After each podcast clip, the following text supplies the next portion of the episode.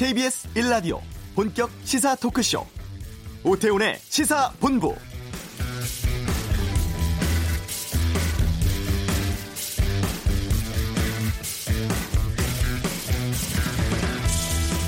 클럽 버닝썬 게이트, 김학의 전 법무부 차관의 이른바 별장 성폭행 의혹, 장자연 리스트 사건 등의 파장으로 여야 사당이 논의를 벌이고 있는 검찰 개혁 법안의 향방이 혼란에 빠져 있습니다. 이 개혁 법안은 검경 수사권 조정, 공수처 설치 등이 핵심인데요. 검경 수사권 조정은 검찰이 갖고 있는 독자적인 수사권을 경찰과 나누는 내용이 담겨 있고 공수처는 고위공직자, 가족의 범죄 행위를 수사하는 독립 기구를 만든다는 겁니다. 정치권에서는 검찰의 권력 비대화 줄이고 경찰 조직을 개편해서 수사권 부여하는 방안 검토하고 있습니다만 최근 드러난 유착 의혹 등으로 검경 모두 신뢰할 수 없다는 지적 나오고 있습니다. 오태훈의 시사본부 잠시 후 이슈에서 전문가 연결해 검찰 개혁 법안에 대해서 자세히 다루도록 하겠습니다. 전국 현안독을 펼치는 전직 의원들의 빅매치 각설하고 선거 개혁 관련 패스트트랙 문제 또 선거 운동 시작된 4.3 보궐선거 등에 대한 여야의 다양한 의견 듣겠습니다. 인권위가 낙태죄 위헌 의견을 헌법재판소에 제출했습니다. 도변의 시사법정에서 살펴보겠습니다. KBS 라디오 오태훈의 시사본부 지금 시작합니다.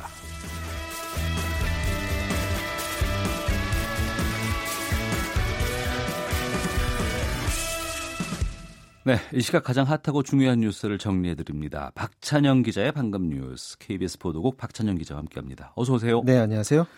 이 김학의 전 법무부 차관 관련된 사건의 조사 기한 두 달 연장했는데 정치권의 논쟁이 격화되고 있다고요? 네, 그렇습니다. 오늘 또 어, 얘기가 나왔습니다. 민주당 홍영표 원내대표가 이 김학의 장재현 사건에 대한 국민적 공분이 지금 커지고 있는데 네. 자유한국당의 의혹을 감추지 말고 진실 규명에 동참하라. 이렇게 공개적으로 말했습니다. 오늘 국회에서 민주당 정책조정회의 열렸는데 이 자리에서 얘기했습니다. 김 전 차관 사건 수사 당시에 경찰이 압수수색 영장을 네 번 신청했었고 또 출국 금지 요청은 두 번 했었는데 다 기각됐다. 그럼 그렇다면 그때 당시에 장관이 누구냐? 법무부 네. 장관 누구냐? 바로 음. 어, 황교안 대표 지금 얘기는 하는 거겠죠. 네. 어, 정의를 이제라도 실현하는 게 국민의 뜻인데도 한국당은 이번 사건의 진실 규명을 바라지 않는 것으로 보이고 또 당시 법무부 장관이었던 황교안 대표는 자신에 대한 흠집내기라고 과민 반응 보이고 있다라고 음. 비판했습니다. 네. 황교안 대표가 어떤 반응을 내놨길래 이렇게 발끈한 건가요? 황 대표 어제 페이스북에 이런 글을 올렸어요.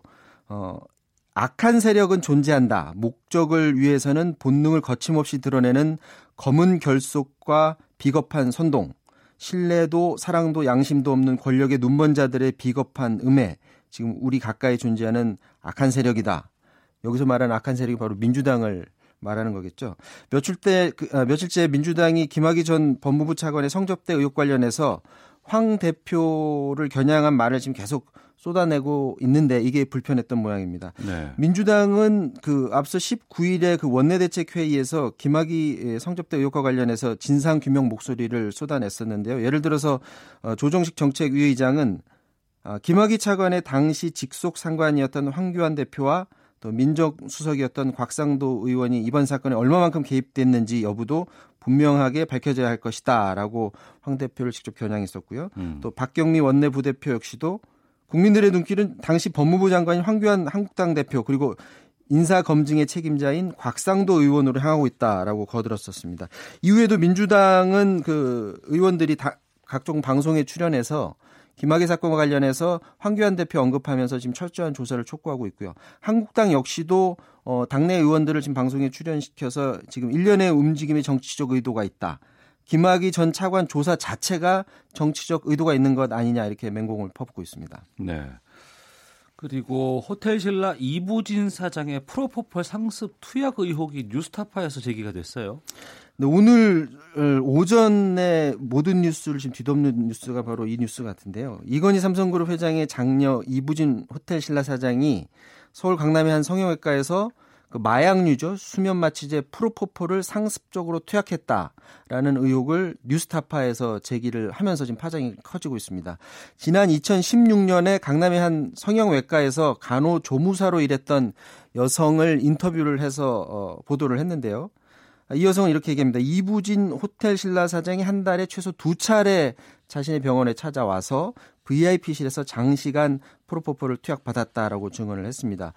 이 보도가 하필이면 호텔 신라 주주총회 앞두고 보도되면서 호텔 신라에 지금 악재로 작용을 하고 있고요. 통상 그 주총장을 들어오고 나갈 때 네. 이부진 사장은 이렇게 환하게 웃는 모습으로 음. 취재진을 바라보곤 한다고 하는데 오늘은 우표정이었다고 합니다. 호텔 신라는 주주총회 끝난 뒤에 이부진 사장의 설명 자료를 냈는데요. 사실이 아니다라는 어. 반박문을 냈습니다. 반박 내용을 보면 아, 지난 2016년에 이 사장이 왼쪽 다리에 입은 저온화상 봉합 수술 뒤에 생긴 흉터 치료를 위해서 갔었던 거고 또 눈꺼풀 처짐 수술을 위한 치료 목적으로 병원을 다닌 건 맞다. 아 병원을 가는 건 맞다. 네, 병원에 어. 가긴 했지만 예. 불법 투약한 사실은 전혀 없다라고 어. 반박을 했는데 관심이 높을 수밖에 없는 게 이건희 회장의 지금 장례 아닙니까? 그렇다면 사실 여부를 확인하면 되는데 어 먼저 본인이 반론 요청을 한다든지 아니면 뭐 소송을 한다든지 그런 단계를 거치면 되는데 지금 그런 입장은 지금 전혀 없고요. 음. 어 서울경찰청 광역수사대가 이번 건과 관련해서 사실 확인을 거치고 있는 것으로 지금 알려지고 있습니다. 다만 언론 보도를 통해서 이 사건이 문제가 된 만큼 해당 의혹의 사실관계를 파악하고 있는 단계고 이게 내사는 아니고 내사 전 단계라고 지금 밝히고 있다고 하고요. 지금 상당수 언론들도 어, 사실 여부를 확인하기 위해서 후속 취재에 들어갔고 KBS 보도국도 관심 가지고 있으니까 어, 후속 취재 내용을 보면 좀 될 것 같습니다. 네. 그리고 이 가수 정준영 씨에 대한 영장 실질 심사가 지금 이루어지고 있죠. 네, 오전 9시 35분쯤에 어, 영장 실질 심사 받기 위해서 정준영 씨가 어, 서울중앙지법에 도착을 했는데요. 들어오면서 정 씨는 어, 본인에 대한 모든 혐의 인정한다. 혐의에 대해서 일체 다투지도 않겠고 또 법원에서 내려주는 판단을 겸허히 따르겠다라고 입장을 밝혔습니다. 또 정준영 씨의 지인이고 또 같은 혐의로 구속영장 청구됐던 김모 씨 그러니까 경찰총장이라는 표현을 썼던 그 김모 씨도 오전에 도착해서 영장 어, 심사를 받았고요. 조금 전에 정준영 씨 영장 심사가 끝났다고 하는데 구속 여부면 이르면 오늘 밤 안으로 나올 것으로 같고요. 가수 정준영 씨의 변호사도 지금 증거 인멸 혐의로 지금 입건됐다고 하는데요. 지난 2016년에 이 정준영 씨가 당시 여자친구 신체 그 몰래 찍었다는 혐의로 그때 고소당한 사건이 있었지 않습니까? 예. 그때 경찰이 수사하는 과정에서 증거를 인멸 인, 인멸하려는 혐의가 있었다는 어, 내용이고요.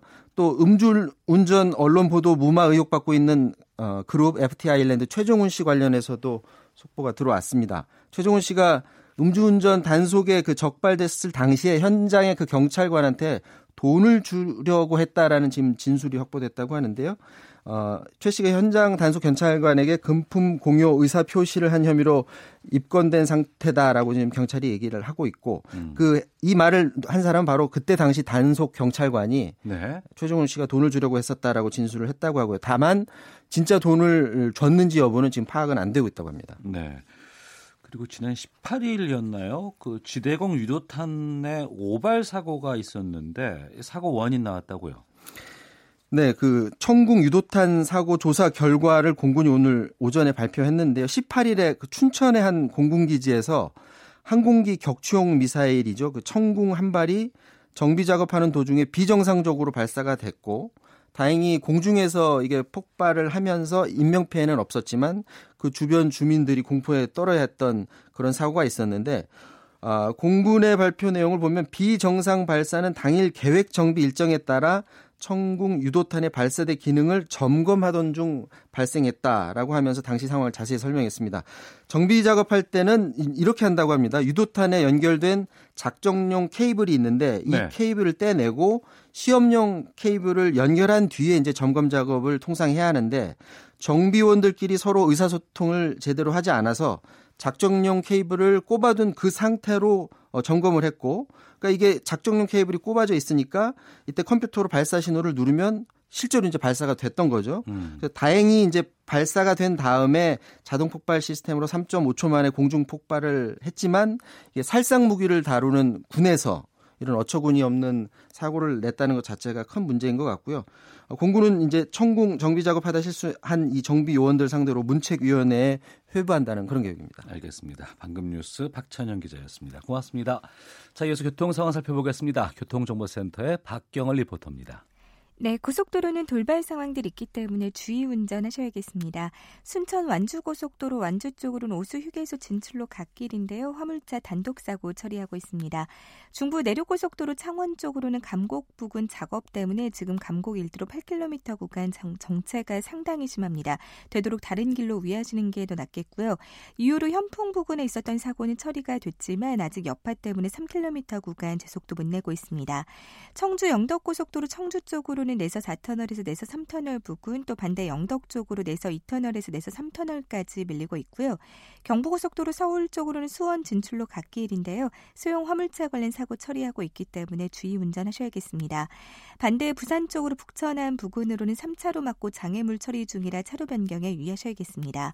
중부고속도로 남이 쪽으로 호법에서 모가 사이로 밀리고 있고요. 또 오창 부근 갓길에는 대형 화물차가 고장으로 서 있습니다. KBS 교통정보센터였습니다.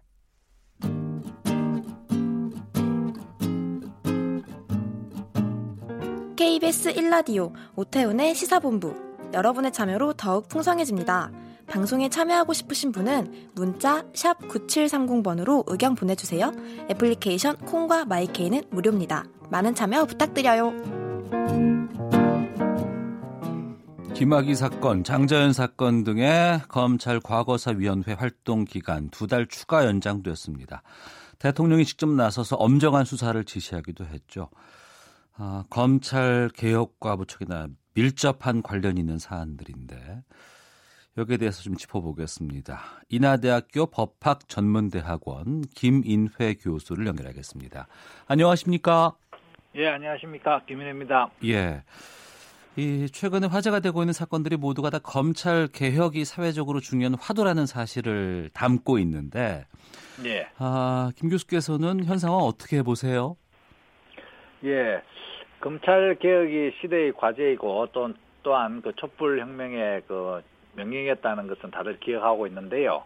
예, 정부가 출범한 이후에 검찰 개혁에 대해서 그렇게 많은 진전이 있었다라고 보기는 좀 어려워 보입니다. 예. 예 지난 2월 어, 15일 날 문재인 대통령께서도 뭐 국권력 관련 전략 회의를 개최하셔서 말씀을 하셨습니다만은 검찰 개혁과 관련한 어, 검경 수사권 조정 그리고 고위공직자 범죄수사처 신설 등의 굵직굵직한 개혁 과제는 어, 여전히 지금 국회에서 처리가 안 됨으로써 검찰 개혁의 성과를 어, 보여주고 있지 못한 그런 좀 답답한 상태라고 할 수 있겠습니다. 네. 예.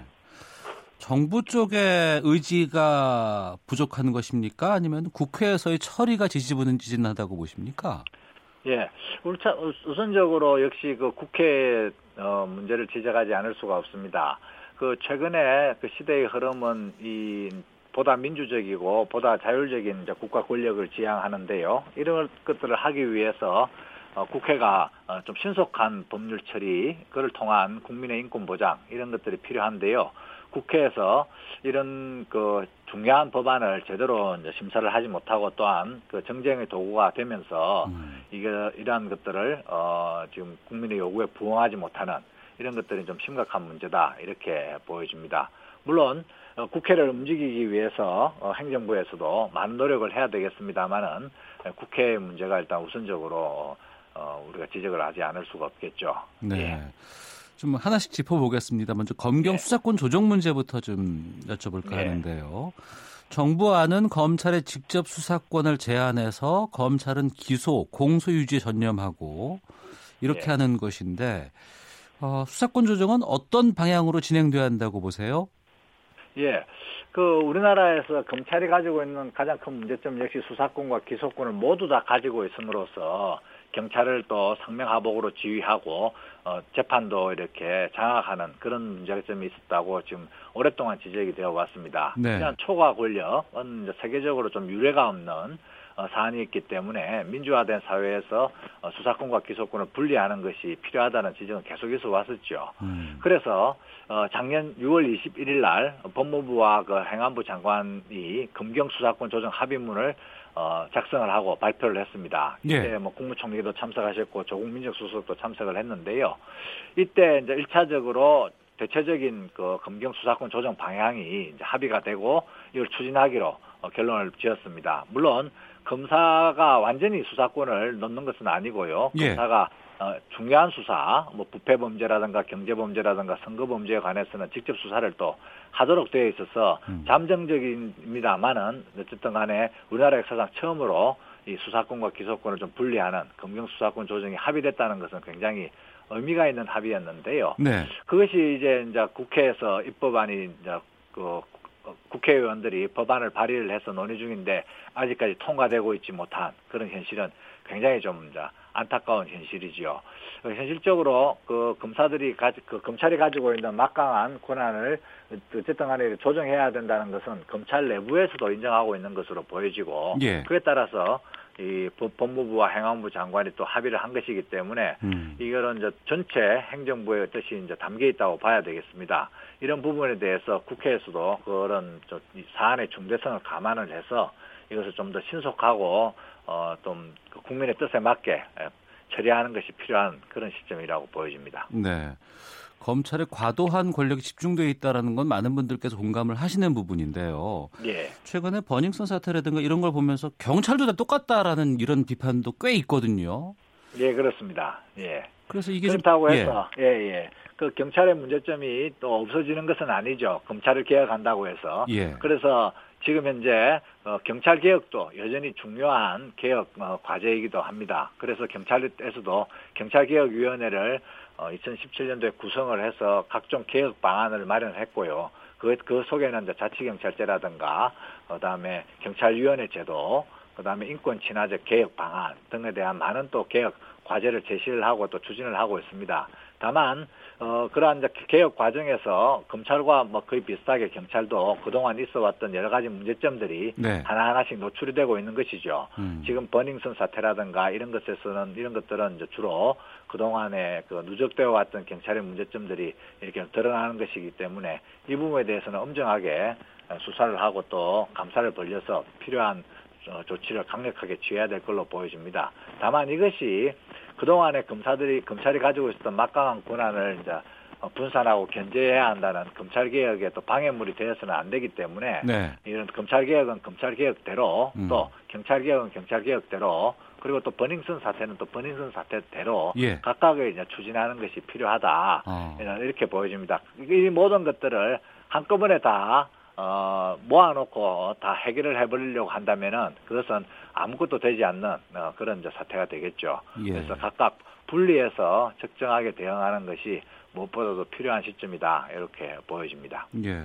공교롭게도 버닝썬 관련해서는 이제 경찰 쪽에 문제가 좀 부각되고 있는 상황인 것 같고요. 예. 어, 김학의 전 차관 문제는 검찰 쪽에 대한 입장들이 더 좀 드러나는 예, 그렇습니다. 예. 상황인 것 같습니다. 이것 예. 때문에 이제 검찰 과거사위원회 활동 기한 연장되었고 이제 조사 예. 계속 지금 진행되고 있는 상황인데 예. 그이 검찰 과거사위는 이 수사권은 지금 없는 상황이잖아요. 그렇습니다. 예. 이 김학의 사건으로 봤을 때 이 사건은 어떻게 판단하고 계세요? 아, 김학의 사건, 김학의 이제 전 차관 사건은 사실 그 당시에 신속하게 또 정확하게 조사를 했더라면은 아무런 좀 문제가 남지 않는 것이죠. 네. 그 당시에 이제 조사를 하지 못했던 그 원인이 어디에 있는가. 네. 어, 이것도 이제 중요한 그 쟁점 중의 하나인 것이죠. 김학의 전 차관의 사건의 사건이 도대체 어떻게 벌어졌는가라는 그런 이제 진실도 중요하지만 그러한 사건이 문제가 되었음에도 불구하고 제대로 수사되고 또는 제대로 처벌받 처벌되지 못했던 그런 좀 문제점, 음. 구조적인 문제점도 지금 이제 밝혀내야 될 것으로 보여집니다. 이 문제가 한국 사회에서 큰 이슈가 되어 있는 이 시점에서 이 사건에 대한 진실을 밝히지 않고서는 어, 검찰 내부에서도 어, 대국민적 신뢰를 회복할 수 있는 그런 방법은 좀 없지 않나 보여집니다. 오로지 진실을 밝혀내고 그 진실에 근거할 때만이 신뢰가 회복될 수 있다는 그런 원칙에 비추어 본다면은 네. 김학의 전 차관 조사는 뭐 불가피한 것으로 보여지고 필요하다면은 수사로도 이제 발전을 할 수도 있을 것입니다만은 일단 우선적으로는 진실을 밝혀내는 것. 그 사건의 실체적 진실뿐만 아니라 왜 그 사건이 그 당시 제대로 조사가 되지 못하고 음. 또 진실을 밝혀내지 못했는지 그 구조적인 원인 또 밝혀내는 것이 필요한 시점이겠습니다. 네. 그런데 이 사건은 지금 일부에서 공소시효 문제를 좀 제기하고 있기도 하거든요. 이 부분은 어떻게 예. 보십니까? 예, 그거는 뭐 더 조사를 더 해보고 어. 또더 실체적인 내용이 나와야지 법률적 판단이 좀 가능한 것으로 보여집니다. 예. 예. 장자연 사건 역시 좀 석연치 않은 수사로 여론의 도마에 올라와 있는데요. 예. 이 수사권 조정이라든가 검찰 개혁 문제 공수처가 또 대안이 될 수 있다라는 또 의견도 나오고 있습니다. 예. 그 의견에 대해서도 좀 입장 말씀해 예. 주시죠. 공수처가 검찰 개혁에 아주 중요한 과제인 것은 틀림없습니다만 검찰 개혁의 또 전부는 또 아닌 것이죠. 이게 검경 수사권 조정으로 대표되는 이제 수사권과 기소권의 분리 문제도 역시 분리 문제가 어, 검찰개혁의 핵심적인 사안이고 공수처는 이제 두 번째 과제 정도가 되겠습니다. 네. 사실은 검찰개혁에서 공수처가 중요한 것은 틀림없으나 공수처는 원래 우리 사회의 이제 부패 음. 그 중에서도 특히 권력형 비리, 정경유착을 수사하고 처벌하는 이제 기구가 되겠습니다. 전문적이고 상설적인 기구가 필요하다는 것을 오랫동안 주장해 왔었죠. 지금 뭐 우리 사회에서 부패 문제로 얼마나 참 우리 모두가 다 괴로운 상태에 있, 습니까 네. 당장 뭐 국정농단 사태라든가 이명박 대통령의 재판, 뭐 사법농단, 채용비리 이런 것들이 다 부패 그리고 반칙, 특권, 뭐 갑질, 전횡 이런 것들로 다 이어지고 있는 것이죠. 음. 이러한 문제는 특히 권력형 비리, 특히 고위공직자들이나 이게 이제 그 재벌 등이 연루되어 있는 그런 이제 상층의 엘리트형 그 부패 이것을 이제 처벌하지 못함으로써 이렇게 벌어지는 문제인데요. 이 문제를 이제 해결하기 위해서는 공수처가 우선적으로 좀 필요하다 이렇게 보여집니다. 그동안 어, 검찰은 그런 중요 문제, 권력형 비리 문제를 제대로 해, 어, 수사를 못 해옴으로써 네. 어, 대국민적 신뢰를 많이 잃었지 않습니까? 음. 그래서 국정농단 사태도 결국 특검을 동원해서 문제를 해결했었고 드루킹 문제도 역시 특검을 동원해서 문제를 해결했는데요. 예. 그 이와 같이 이제 검찰이 신뢰가 떨어진 상태에서는 음. 그 부패 문제를 해결하기 위해서는 공수처라는 어, 상설적이고 전문적이면서 또 독립적인 기관이 활약을 해야 된다 이렇게 생각하고 있습니다. 예, 인하대 법학전문대학원 김인혜 교수와 말씀 나누고 있는데요. 청취자께서 예. 의견을 계속 보내주고 계세요. 8833님 공수처에서 기소권 제외하겠다는 의견이 있다는데 이건 심히 우려됩니다. 9100님 정치적 일지라도 이만한 사건은 하늘이 두 쪽 나더라도 밝혀야죠. 이응 예. 비읍 예. 이응님 검경 수사권 조정 찬성합니다. 둘 다 개혁돼야 하는데 국회의원들 뭐 합니까? 왜 국민 다수가 원하는 법을 통과시키지 않는 것입니까? 이중우님 공수처를 신설해서 공수처와 검찰이 상호 견제하도록 하는 것이 더욱 안전 한 것 같습니다. 이렇게 의견 주셨는데요. 이 자유한국당의 나경원 원내대표는 최근 공수처와 수사권 조정에 대해서 좌파 독재의 장기 플랜을 위한 것이다라고 이야기한 바 있습니다. 이런 의견에 네. 대해서는 어떻게 생각하시는지요? 예, 뭐 야당은 원래 그 비판을 하고 또 견제를 하는 것이 원래 몫입니다만은 예. 좀 표현이 좀 지나치고 근거가 없는 표현이라고 생각합니다. 이게 뭐 좌파 독재라는 말도 좀 생소할 뿐만 아니라 장기 뭐 플랜 이런 말도 사실은 특별하게 근거를 두고 사실적 근거를 두고 하시는 말씀은 아닌 것으로 보여집니다. 최근 뭐 선거제 어, 선거법 개정 문제도 지금 얘기가 되고 있는데요. 그것도 역시 뭐 좌파 독재의 장기 집권이다 이렇게 얘기를 하는 걸 보면은 따로 근거는 없어 보이는데요. 그 자유한국당 즉 그뭐그 그 이전에 새누리당도 다 포함이 되고 있습니다만은 어. 그 자유한국당도 이 검찰에 대한 신뢰가 그렇게 높지는 않습니다. 그랬기 음. 때문에 이전에 박근혜 전 대통령이 어 공약으로 특별 감찰관제를 도입한다든가 상설 특검제를 도입한다든가 하는 검찰 개혁 방안을 직접 낸 바도 있죠. 예. 그리고 최근에는 또 드루킹 특검도 어 이게 검찰에 검찰을 신뢰하지 못하기 때문에 특검으로 이 문제를 해결해야 된다라고 어. 주장을 해서 또 특검도 성사시킨 바가 있습니다. 그래서 어, 검찰에 대한 불신은 여전히 자유한국당도 가지고 있는 것으로 보여지고 음. 그것을 바탕으로 해서 또 검찰 개혁을 해야 한다는 요구도 뭐 모르는 것은 아니라고 저는 이제 생각을 하는데요. 다만 이게 그 국회가 좀 지나치게 정쟁화되어 있고 네. 정쟁을 바탕으로 해서 서로가 좀 대화 타협이 좀 실종되어 있는 상태에서 좀 이런 격한 표현이 나오고 그렇게 해서 오히려 또, 또 표현이 또 안 좋기 때문에 또 대화가 또 막히는 또 그런 뭐 악순환이 좀 반복되고 있어서 참 안타깝습니다. 이런 좀 어, 격한 표현이나 과한 표현은 삼가해 주시는 것이 뭐 그 자유한국당 측면이나 뭐 그리고 국민들 입장에서도 참 좋지 않나 이런 좀 바람을 가지고 있습니다. 네. 우연찮게 동시다발적으로 여러 가지 문제가 터졌기 때문에 검찰 개혁에 대해서 많은 국민들의 관심이 높습니다.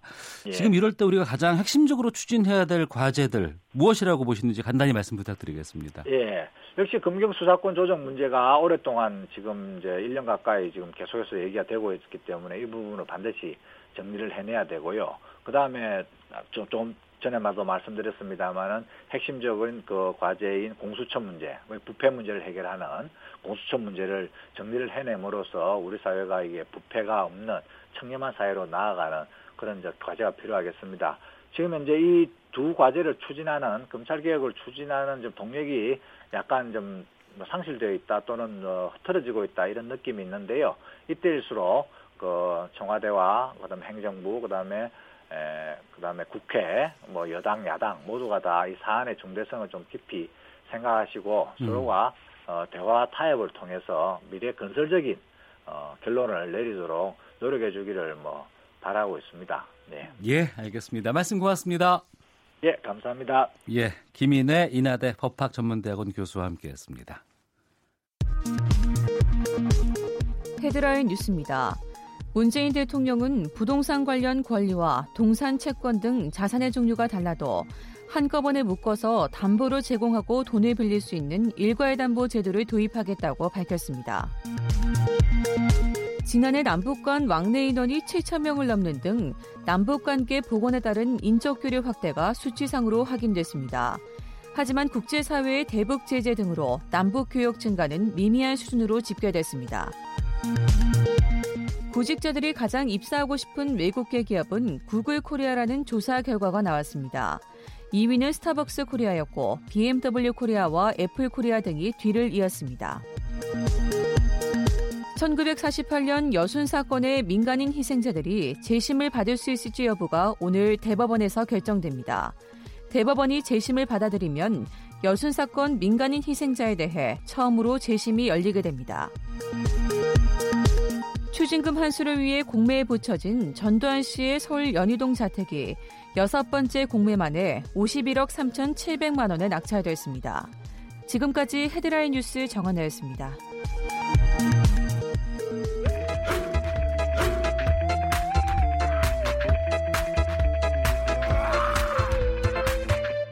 오태우래 시사 본부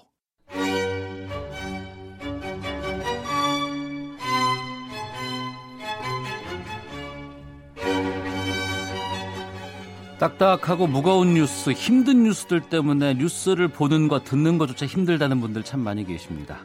이 코너만큼은 좀 편안하게 들으셔도 좋지 않을까 싶습니다.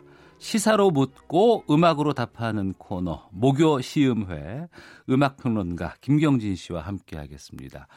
아, 전화 연결돼 있죠? 네네 안녕하세요. 예, 잡음이 좀 나는데 보겠습니다. 우선 이번 주 시사본부가 음악으로 정한 주제는 버닝썬입니다. 한 달 넘게 모든 이슈를 독식하다시피 하는 이슈인데 나비 효과가 엄청난 그런 뉴스예요. 네, 그렇죠. 이 뭐 단순한 어떤 폭행 신고 사건에서 출발해서 정말 무슨 고구마 줄기 엮이듯이 줄줄줄 뭐 온갖 현상들이 네, 나오고 있죠. 예. 우리가 버닝썬 관련해서 어떤 음악을 준비를 하셨을까 참 저 궁금하기도 하거든요. 네. 오늘 제가 준비한 곡은 I Fought the Law라는 곡입니다. 어, 나는 법과 싸웠다. 라는 예. 이제 제목의 곡인데, 어. 어, 원래 그 1960년에 그 로큰롤 밴드인 크리켓스라는 팀이 발표했던 곡이에요. 근데, 예. 어, 이 작품이 이제 이후에 그 바비 플러라는 그 락 밴드가 또 그 불러가지고 음. 어 빌보드에서 차트 성과를 거뒀고 역사상 또 굉장히 중요한 노래로 평가를 받았는데 네. 어 대중적으로 또 사랑을 받았던 작품이 1979년에 음. 클래쉬라는 영국의 펑크락 밴드가 이제 이 곡을 리메이크를 해서 예. 또 사랑을 받았습니다. 어, 이 노래는 그, 그니까 한탕 그 털고 나서 음. 감옥에 간 그 남자의 이야기예요. 어. 근데 이제 그 계속 반복되는 구절이 I fought the law and the law won. 그러니까 나는 법과 싸웠는데 예. 어, 결국 법이 이겼어. 음. 법이 승리했어. 라는 이제 가사를 담고 있어요. 예. 그래서 이 곡이 그 어떤 그 범죄자의 이야기잖아요. 근데 음. 결국은 이제 법이 이겼다. 그래서 그 I fought the law and the law won이라는 이 말이 예. 미국의 굉장히 많은 뭐 영화라든지 뭐 광고, TV 쇼 이런 데에서 어. 숱하게 인용이 되고 패러디가 된 그런 문구이기도 한데요. 예. 어 2014년에 그 로보캅이라는 영화에 삽입이 됐었고 어. 또 재밌는 거는 2016년에 그 War on Everyone이라는 영국 영화가 있었어요. 근데 예. 이게 그 부패 경찰 그 콤비에 대한 이야기거든요. 음. 그래서 온갖 비리를 저지르는 그런 경찰 을 다룬 이 영화에도 이 클래쉬의 아이포떨로가 삽입이 돼서 아주 어, 적절한 그 효과를 거두어낸 적이 있습니다. 예, 김경진 씨 지금 그 전화 상태가 좀 좋지 않아서요. 저희가 네. 추천해주신 크래쉬의 the Law 듣고 다시 전화 연결을 좀 할게요. 네네 알겠습니다. 예, 노래 좀 틀어주시죠.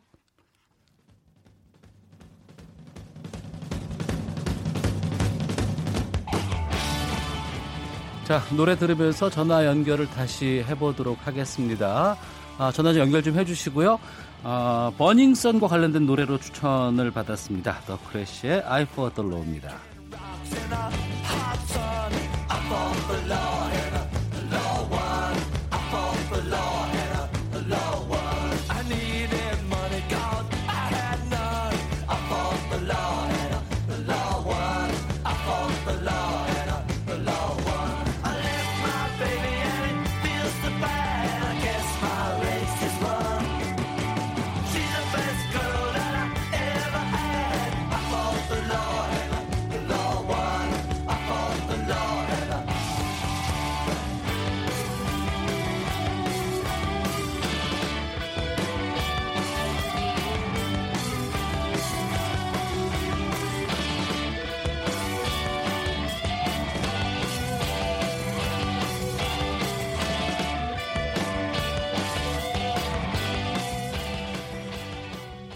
네, 클럽 버닝썬 사태와 관련된 노래로 더 클래시의 I Fought the Law 들으셨습니다. 법에 대항을 했지만 어, 법이 승리했다라는 가사가 담겨 있는데요.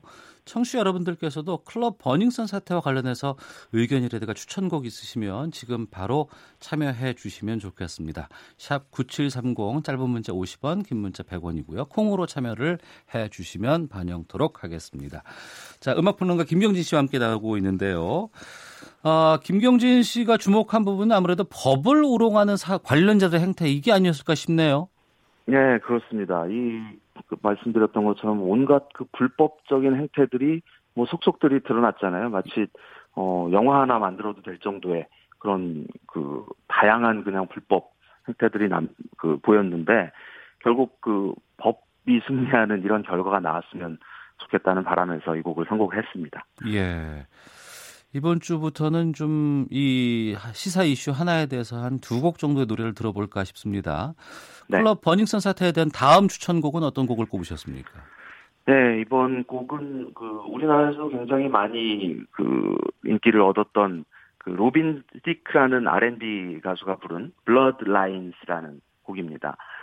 어, 이 Lines, 그러니까 좀 흐릿한 선이라는 의미죠.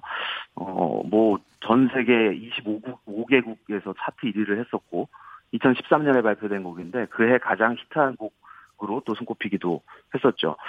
어, 이 곡이 많은 논란을 불러 일으켰어요. 근데, 그, 그니까 가사를 보면은 좀, 그 약간 여자에 대한 어떤 왜곡된 시각? 이런 것들이 어, 담겨 있는 거를 알 수 있습니다. 뭐, 어. 뭐 너는 짐승 같은 여자야. 예. 내가 널 자유롭게 해줄게.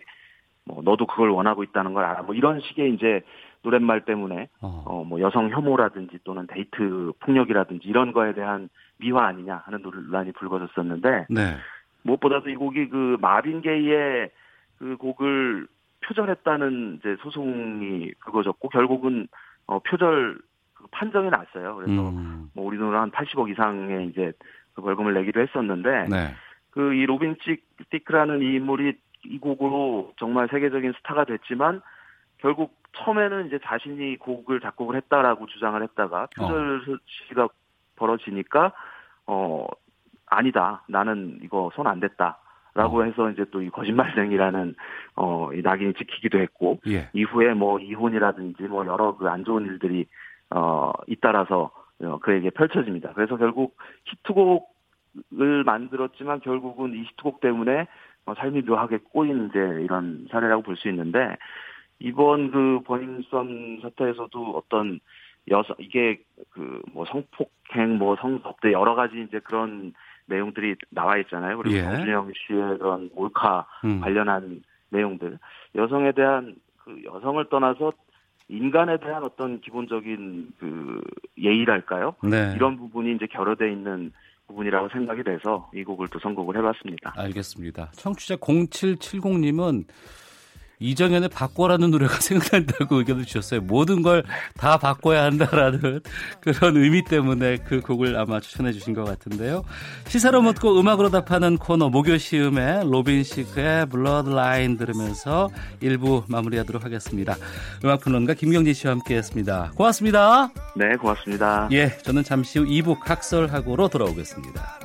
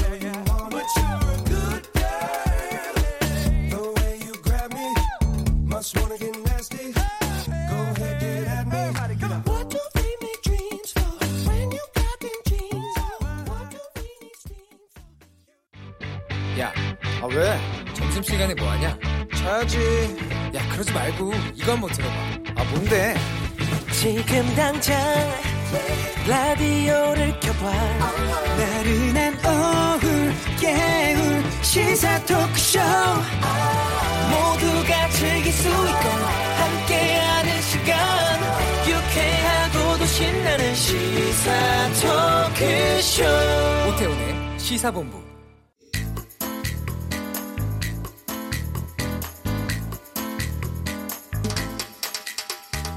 선거법을 포함한 개혁입법에 대해서 여야 간의 협상이 시작됐으면 좋겠다.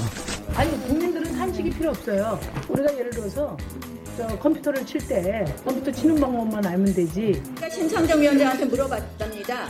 도대체 이거 어떻게 하는 겁니까? 잘 모르겠습니다. 대답 국민은 알 필요 없다고 했답니다. 제1야당의 대표가 말꼬리나 잡는 그런 좁쌀 정치를 해서 되겠느냐. 네, 촌철살인의 명쾌한 한마디부터 속 터지는 막말까지 한 주간의 말말말로 정치권 이슈를 정리하는 시간 각설하고 선거제 개편과 관련해서 민주당의 홍영표 원내대표 또 심상정 정개특위위원장 자유한국당 나경원 원내대표 발언 듣고 시작하겠습니다. 더불어민주당의 최민희 전 의원, 자유한국당의 김영남 전 의원 두 분과 함께합니다. 두 분 어서 오십시오. 안녕하세요. 네, 안녕하세요. 예, 일주일 만에 가장 핫한 시간에 네. 또 뵙게 됐습니다. 자, 선거제도 개편안에 여야 4당, 자유한국당은 빠졌어요. 합의를 했습니다만 패스트트랙 처리와 관련해서는 진통이 지금 여전한 것 같습니다. 어, 두 분은 먼저 이 선거제 개편 단일화과 관련해서 또 현재 갈등 상황 어떻게 보고 계신지 먼저 어? 왜냐하면 김영남 의원님께서 예. 자유한국당의 270명 안을 만든 아, 사실 예. 음수서원 김영남 의원께서 먼저 말씀해 주시고요. 아니 뭐 예. 저는 어 저도 그렇고 음. 어 한국당도 그렇고 비례대표제 폐지 쪽으로 지금 아, 개편안을 낸 거를 뭐 길게 그 이유를 설명드릴 시간은 없을 것 같고요. 예, 고맙습니다. 사실은 바른 미래당에서 이렇게 아, 분열 양상이 보이잖아요. 아, 저는 그게 지극히 당연하다고 봅니다. 왜냐하면 어. 이거는 뭐 이렇게 쉽게 아, 의견 통일을 보기가 어려운 문제인데 저는 하나 이해 안 되는 게왜 네. 민주평화당에선 이런 모습이 안 보일까? 어. 아니 이게 살아있는 당이라면 당연히 이런 파열음이 나올 수밖에 없는 사안이거든요. 특히 예.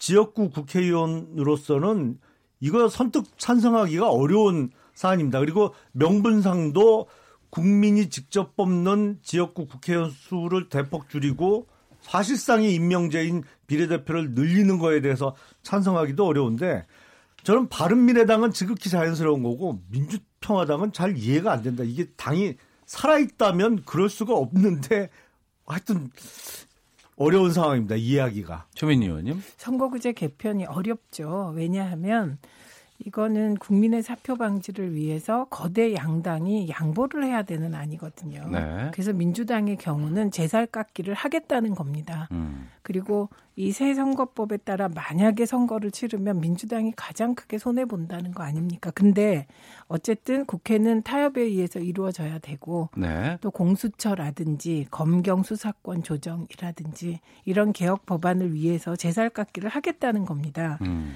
근데 바른미래당은 지금 진퇴양난인 게 네.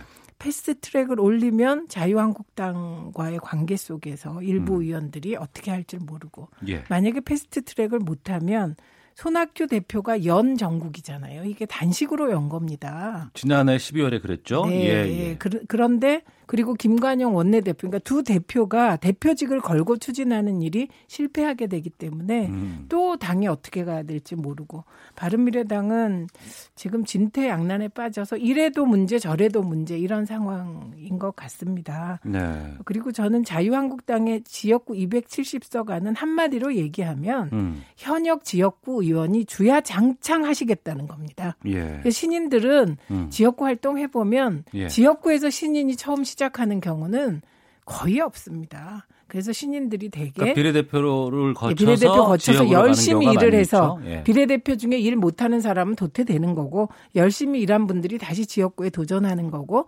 특히 장애인이라든지 여성이라든지 사회적 약자를 배려하면서 이게 국회의원 구성을 다양화하기 위한 게 비례대표였거든요. 그래서 음. 저는 하여튼 그 270석 안은 이건 뭐 이 판을 깨자는 아니고 그게 밤이당을 흔들었으니까 일정 부분 성공하기도 했습니다. 네. 근데 자유한국당은 내년 총선에서 현역 의원 대폭 물갈이를 할 예선 예정이기 때문에 네. 지역구 의원들이 주구장창 해먹자는 얘기라는 거는 전제가 일단 안 맞는 말씀이고 비례대표제 국회의원이 지역구 국회의원을 하기 위한 준비 기간으로 삼는 게 과연 옳은 일인지 대단히 의문스럽습니다. 근데 네. 그게 아니죠. 전문성을 가지고 열심히 의정 활동한 결과니까요. 음. 그다음에 270명 안은 지금 내놓으신 거고요. 내년 총선 때 자유한국당에서 옥새 들고 나르샤가 안 일어나리라는 법은 없습니다. 미래를 네. 가지고 오늘을 변명하기는 어려워요. 음. 지금 가장 이슈가 되는 곳이 이제 바른미래당입니다. 갈등이 큰 지점이 당론 지정 부분도 있고 이 개혁 입법을 패스트트랙에 태우는 것에 옳지 않다고 주장하시는 분들도 많이 계시거든요. 정병국 바른미래당 의원이 이런 얘기를 했어요. 바른미래당의 분당은 자유한국당이 원하는 것이다. 이렇게 선을 긋기는 했는데 또 분당 소리 나오고 있는 건 사실이기도 하거든요. 이 부분에 대해서 그러니까 바른미래당이 패스트 트랙은 안 하고 분당할 수도 있을 것이다라는 전망에 대해서는 김영남 의원께서는 어떻게 보세요? 그거는 정병국 의원께서 조금 오해하신 것 같습니다. 바른미래당의 분당을 자유한국당이 원하지 않습니다. 음. 왜냐하면 분당되면 사실은 그 탈당하신 분들이 자유한국당으로 돌아오는 수순이잖아요. 네. 아, 당내에 정말 머리 아파요. 음. 왜냐하면 그동안 그 지역을 또 읽어온 분들이 있는데 정말 그 골칫덩어리입니다. 그래서 분당을 원하는 게 아니고 사실은 이 문제와 관련해서 분당설이 끊임없이 제기되는 것은 바른미래당의 한계 때문에 그래요. 처음에 국민의당하고 바른정당이 합당할 때 제가 방송에서 그런 말씀을 드렸어요. 이게 혈액형이 전혀 다른데 이게 네. 장기 이식한다고 오래 가겠느냐 이게 음. 근본적인 문제가 있어요. 이거는 선거구제 개편뿐만 아니라 사실은 이런 분당의 위험성이 근본적으로 깔려 있는 게 바른미래당의 한계입니다. 이거는 자유한국당하고는 아무 상관없어요, 사실. 네, 최민희 의원님. 본질적으로 이념적 차이라기보다는 박근혜 탄핵 찬성파와 반대파의 갈등이 바른정당 분당을 가져왔던 것이거든요. 그래서 저는 이 그런 바른정당이 결국 보수 통합의 적자 경쟁에서 자유한국당에게 패배했음을 인정해야 자유한국당으로 돌아가는 거니까 간단하진 않겠죠. 네, 그래서 어, 저는 그런 거보다는 지금 바른미래당이 어쨌든 패스트트랙의 명분으로 내건 게 네. 공수처 안의 조정입니다. 음. 그리고 그것이 상당히 정부 여당 입장에서는 어려운 거지만 기소권을 공수처에 주지 말자는 거 이건 말도 안 되니까 이거 빼고 나머지 공수처장의 중립성 보장을 위한 네. 그 국회가 4명을 공수처장 추천위원회를 구성하는데 그 4명 중에 한 명만 여당이 하고 나머지 3명은 야당에게 양보하라는 안. 음. 그것만 받았으면 좋겠습니다. 네. 민주당이.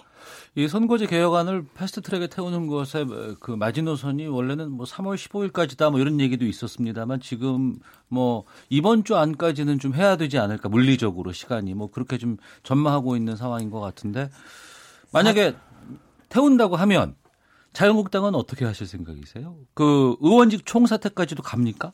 사실은 그동안 엄살을 많이 부렸습니다만 5월 15일까지도 가능한 거로 저는 알고 있습니다. 아 그래요? 네. 아, 본회의 상정을 국회의장이 바로 음. 네. 해버리면 되기 때문에 네. 11개월이 아, 아니고 거기서 두 달에 좀 이렇게 숨어 있는 그 여유가 있었거든요. 근데 이게 선거법을 패스트트랙으로 처리한다는 건 사실은 상식에 맞지 않습니다. 유승민 의원이 적절히 표현했듯이 숫자의 횡포가 정확한 얘기거든요. 네. 이거를 의회 권력 구조를 근본적으로 바꾸는 게임의 룰을 바꾸는 것을 그냥 숫자로 밀어붙여서 일방적으로 바꾼다?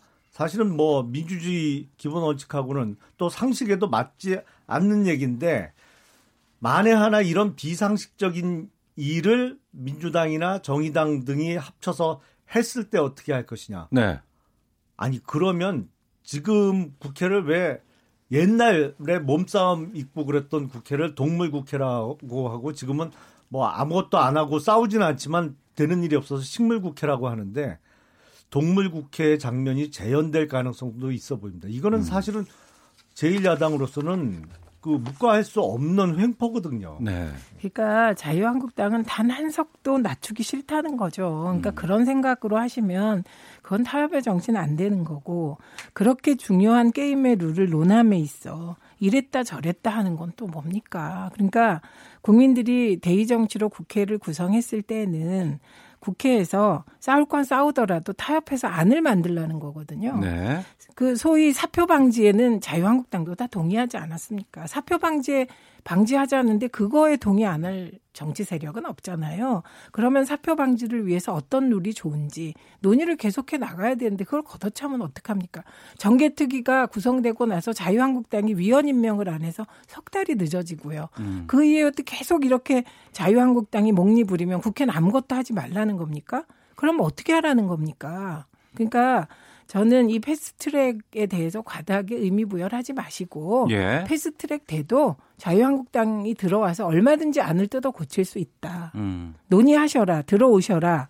그렇게 들어가셔라 이렇게 말씀드리고 싶습니다. 예, 청취자 박진수님, 바른미래당은 자유한국당과 통합하고 싶기도 하고 흡수 소멸될까봐 두렵기도 하니까 고민하는 것 같습니다. 별밤님, 한국당 의견이 맞다고 칩시다.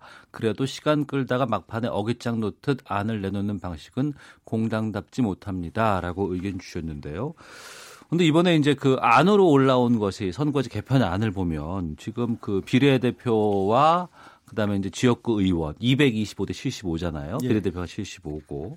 근데 여기 연동형이 뭐 50%가 개입돼 있고 이게 어, 투표권을 가진 국민은 물론 전문가들도 이게 그 수치가 정확하게 알기 어렵다 뭐 이런 얘기를 가지고 예. 나경원 원내대표와 심상정 정개특위 위원장 간에 뭐 여러 가지 설전도 벌이고 있는데 여기에 대해서 말씀해 주시죠. 김영남 의원님. 이건 심상정 의원이 억지를 부려도 어느 정도 부리셔야 되는데 이건 쉽게 표현하면 야 국회의원 선거는 우리가 알아서 의석수도 나눠 가질 테니까 너희는 알 필요도 없어. 딱 태도가 그거예요. 국민이 그걸 알아서 뭐 하냐 이런 태도잖아요. 표현 중에도 뭐 그 비슷한 표현이 나왔습니다만 선거 제도는 명확해야 됩니다. 알기 쉬워야 돼요. 그래서 내가 누구를 찍으면 그 사람이 될지 안 될지 아니면 표를 몇 표나 얻으면 의석이 어떻게 배분될지를 알아야 되는데 이 소위 용어도 희한해요. 50% 권역별 연동형 비례대표제. 이거는 계산을 누구도 할 수 없어요, 지금. 네. 그러니까 의석 이게 정말 컴퓨터를 돌려봐야만 의석 배분이 어떻게 될 줄 아는데 이런 정치권의 횡포죠. 이거 뭐 끼리끼리 다 해먹겠다는 것밖에 얘기가 안 되잖아요. 이거. 예, 저는 수학을 못해서 이런 거에 약한데 저는 이렇게 생각합니다. 그러면 100% 연동형을 하자. 단순해요. 그냥 간단하게 하면 됩니다. 근데 이 경우는 자유한국당 주장대로 의석수가 들쭉날쭉하게 되니 국민들이 지금 제일 싫어하는 게 뭘까요? 국회의원 수 늘리는 거예요. 네. 그래서 국회의원 수를 절대 늘리지 않는 범위 내에서 소수 정당을 배려하고 사표를 방지하는 안을 만들다 보니 음. 산식으로 보면 복잡한데 풀었으면 국민들은 쉽게 이해하시는 겁니다. 네. 예, 그래서 어 그렇고 그다음에 심상정 원내대표와 나경원 원내대표의 설전은 뭐 그런 수준이라면 전 애교라고 봅니다. 나경원 원내대표가 누가 이걸 이해하세요? 박지원 의원도 나도 모르겠다고 그러시던데. 나중에 또 말을 바꾸셨거든요. 그래서 어, 이 수식이 복잡해진 건 각 당의 이해관계를 수렴하기 위해서예요. 음. 말씀하셨잖아요. 선거법 논의는 룰이기 때문에 각 당이 다 토론에 참여해야 된다. 그래서 저는 자유한국당이 들어오면 수식이 더 복잡해질 수 있습니다. 네. 예, 그런데 그렇다고 간단하게 하기 위해서 음. 비례대표를 없애라 이거 아니잖아요, 솔직히. 예. 그러니까 어 저는 이 복잡하다는 건 비판의 거리가 못 되고 음. 그 복잡한 것을 정확하게 설명할 수 있어야겠죠. 네. 그리고 지금 이게 답이 안 나오는 건 미래기 때문에 예측하기 어려운 겁니다. 지금은 심, 이게 2016년 총선에 대비해도 답이 안 나와요. 그 음. 그 이후로 지형이 바뀌어서. 예. 네, 그렇기 때문에 저는 무엇보다 자유한국당께 부탁드리고 싶은 건 첫 번째로 그 플래카드 좀 내려주십시오. 의석 안 느는데 의석 느는 것처럼 막 플래카드를 걸었더라고요. 한국당 안대로 하면 30석 주는데요. 그러니까 지금 아니 그러니까 그 여당하고 법률권 3당대로 안, 안대로 하면 30석이 느는 거죠, 사실은.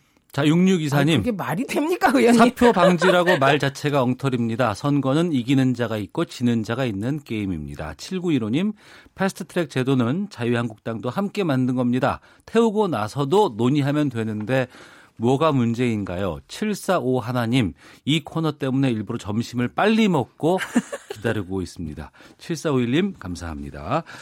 자, 그러면 음, 입장차가 아직 큽니다. 또 합의를 한 여야 사당도 지금 또 어려움에 빠져 있는데 자유한국당은 또 빠져 있는 상황이고 두 분께 공이 앞으로 물꼬를 틀 방안 뾰족한 수 어떤 방안이 있다고 보실지 김영남 의원님. 일단 상식에 맞는 정치로 좀 돌아와야 됩니다. 그러니까 지금 비례대표를 대폭 늘리는 안 이거 사실은 맞지 않거든요. 좀 뭐 늘 제 주장입니다만 비례대표는 우리 헌법상의 역사적 소임을 이미 다 했어요. 그리고 이게 지금 민주당하고 정의당하고 뭐 이제 곧 어, 보궐선거에서 후보도 단일화 하겠습니다만 여당하고 무늬만 야당인데가 지금 주도를 해서 나머지 두 당을 끌고 나가고 있는데 거듭 말씀드립니다만 선거법 개정을 이렇게 밀어붙이면 이거는 사실은 민주주의에 대한 심각한 도전입니다. 네. 최민희 의원님. 답은 없으시고 욕만 하시잖아요. 우선 정의당을 저는 무늬만 야당이라고 생각하지 않습니다. 저는 정의당이 북한이라는 존재로 인해서 이게 진보 정당이 서, 서기 어려운 우리나라 정치 풍토에서 정말 노동자와 농민, 그다음에 서민들을 위해서 정의롭게 일해온 정당이라고 생각합니다. 그래서 저는 방법을 말씀드리자면 사실은 성관이가 박근혜 정부 때 제시한 게 지역구와 비례를 2대 1로 하라 그랬어요. 예, 그러니까 예, 원래는 예. 200석 100석 해야 되는 겁니다. 그게 박근혜 성관이가 한 거거든요. 그래서 그게 맞는데 뭐 그걸 안 하려고 피하다 보니 225대 75 막 이렇게 나와서 복잡해졌는데 우선 패스트 트랙을 올리고요. 네. 올리기 위해서는 바른 미래당이 개혁 입법 특히 공수처에 대해서 낸 안 중에 저는 공수처에 기소권 안 주는 안은 말이 안 된다고 생각합니다. 그건 경찰하고 똑같아요. 그래서 그건 안 되고 어, 그 안 뺀 나머지 공수처장 중립적인 부분에 대한 제안은 여당이 받았으면 좋겠습니다. 네. 그래서 패스트트랙에 올린 다음 자유한국당이 패스트트랙 올렸다고 뭐 의원직 사퇴 그런 거 그렇게 너무 하시지 말고 자유한국당이 들어와서 이 안을 바꾸시면 됩니다. 음. 예, 좀 더 자유한국당이 생각하는 합리적인 안, 저는 그 중에서도 도농복합 선거제 같은 거는 충분히 고려할 만한 아닌 것 같거든요. 그렇게 해서 국민 보시기에 국회답게 좀 처리했으면 좋겠습니다. 알겠습니다. 더불어민주당의 최민희 전 의원, 자유한국당의 김용남 전 의원과 각설하고 함께하고 있는데요. 앞서 김영남 의원께서 잠깐 언급해 주셨던 4.3 보궐선거의 공식 선거 운동이 오늘부터 시작됐습니다. 네. 국회의원 선거 두 곳, 기초의원 선거 세 곳 등 총 다섯 곳에서 치러지고요. 아무래도 국회의원 선거 두 곳에 관심이 쏠려 있습니다. 통영 고성과 창원 성산 두 곳인데요. 여기에 대해서 어떻게 보실지 김영남 의원께서 일단 통영 고성 부분은 한국당 후보가 뭐 유리한 게 사실입니다. 네. 지금 관심의 초점은 창원 성산이죠. 예. 노회찬 의원 지역구였죠. 그렇습니다. 예. 아, 그래서 지금 앞서 말씀드린 대로 지금 민주당하고 정의당하고 후보 단일화를 하기로 약속을 했어요. 그리고 음. 할 것으로 보입니다. 그래서 후보 단일화가 어느 쪽으로 되느냐가 선거에 가장 큰 영향을 미칠, 미칠 텐데 네.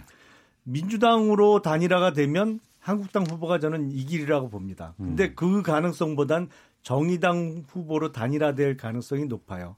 왜 민주당 후보로 단일화되면 한국당이 이기냐면 경제를 망쳐놓고 여당이 선거에서 이기기가 어렵거든요. 근데 이 창원 성산에 뭐가 있냐면 두산중공업 창원 공장이 있는데 네. 이게 네.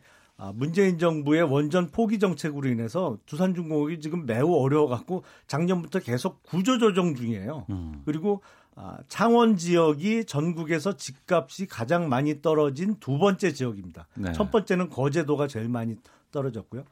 근데 정의당 후보로 후보 단일화가 되면 정의당이 어쨌든 문의는 야당이란 말이죠. 그러니까 경제 실정에 대한 비난에 대해서 살짝 피해갈 수가 있어요. 어쨌든 뭐 형식상은 야당이니까.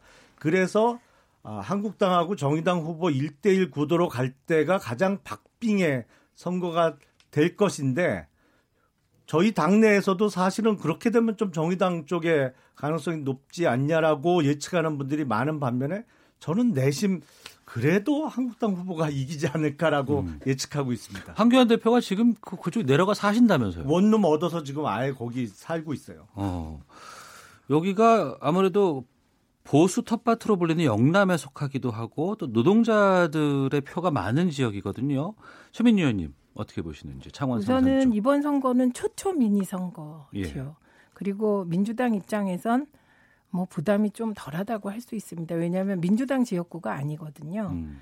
통영 고성은 이군현 의원인가요? 예, 예, 예. 예.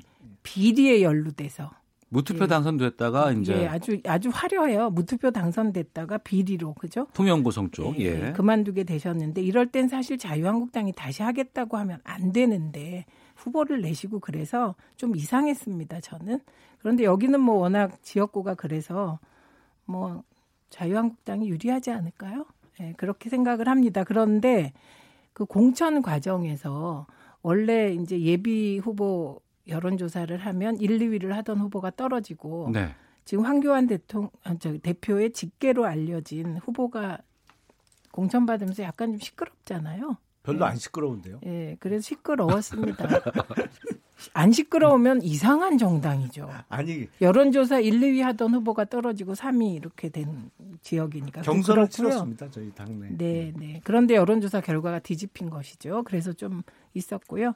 그 다음에 나머지 한 지역도 노회찬 의원 지역구잖아요. 네. 그래서 네. 이제 단일화를 할 경우 뭐 저는 해볼만 하다고 생각합니다. 어느 정당이든지. 왜냐하면 음. 여전히 그 지역의 정당 지지율이 예. 민주당이 1위더라고요. 음. 네, 그리고 저는 경제에 대해서 뭐 규정하시는데 국정농단으로 자당 후보가 일을 안 해서 대통령에서 탄핵됐잖아요. 그걸 잊으시면 안 되고 그리고 저는 만일 그런 세력이 계속 집권했다면 양극화는 더더 벌어져서 서민들 생활이 더 어려워졌을 거라고 봅니다. 그나마 소득주도 성장과 최저임금 인상 등 정말 어려운 조건에서 자유한국당의 반대를 무릅쓴 정책들이 있었기 때문에 그나마 이 정도다 이렇게 보는 입장이기 때문에 네. 뭐 그건 동의가 안 됩니다. 네.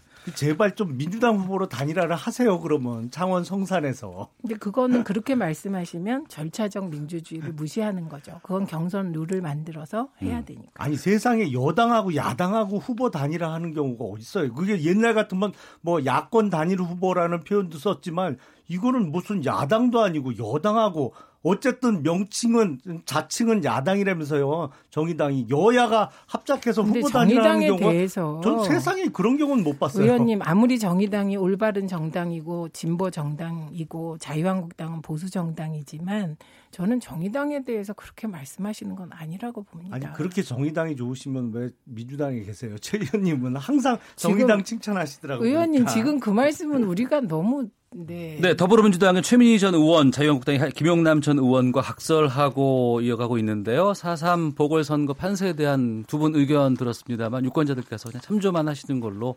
말씀드리겠습니다. 헤드라인 뉴스 듣고 계속 토론 이어가겠습니다. 4.3 국회의원 보궐선거를 위한 선거운동이 오늘부터 시작됐습니다. 조명균 통일부 장관은 정부의 개성 남북 연락사무소용 유료 반출 문제와 관련해 유엔 제재 대상이 아니라고 판단한다고 말했습니다. 과거 정준영 씨의 불법 촬영물이 문제가 됐을 때 해당 사건을 담당한 경찰관과 정 씨의 변호인이 경찰에 입건됐습니다. 해당 경찰관을 직무유기 혐의로 정 씨의 변호인을 증거인멸 혐의로 각각 입건했다고 밝혔습니다. 청담동 주식부자 이희진 씨의 부모를 살해하고 달아난 혐의를 받는 중국 동포들에 대한 체포영장이 발부됐습니다. 경찰은 중국 칭다오로 달아난 이들을 인터폴의 적백 수배를 요청할 방침입니다. 여행 금지 국가인 시리아를 무단 방문해 극단주의 순위파 무장 조직 이슬람 국가를 상대로 한 전투에 참가한 한국인이 있었던 것으로 파악됐습니다. 외교부 당국자는 시리아 쿠르드 민병대 전투원으로 활동한 우리 국민 A씨에 대해 여권법에 의거해 여권 반납 명령을 결정했다고 밝혔습니다. 지금까지 헤드라인 뉴스 정원나였습니다. 이어서 기상청의 윤지수 씨 연결합니다. 네, 미세먼지와 날씨 정보입니다. 어제 오늘 내린 비 덕분에 대기 상황이 아주 좋아졌습니다. 서울의 경우 어제 새벽 5시 초미세먼지 주의보가 발효됐다가 오늘 새벽 1시에 풀렸고요. 지금 초미세먼지는 1세제곱미터당 24 마이크로그램, 미세먼지는 1 세제곱미터당 32 마이크로그램을 보이면서 보통 단계를 보이고 있습니다. 서울뿐 아니라 전국 대부분 지역 보통이거나 좋은 단계를 보이고 있고 특히 강원도나 경상북도, 경상남도, 전라남도와 제주도 지역은 대부분 좋은 상태를 보이고 있습니다.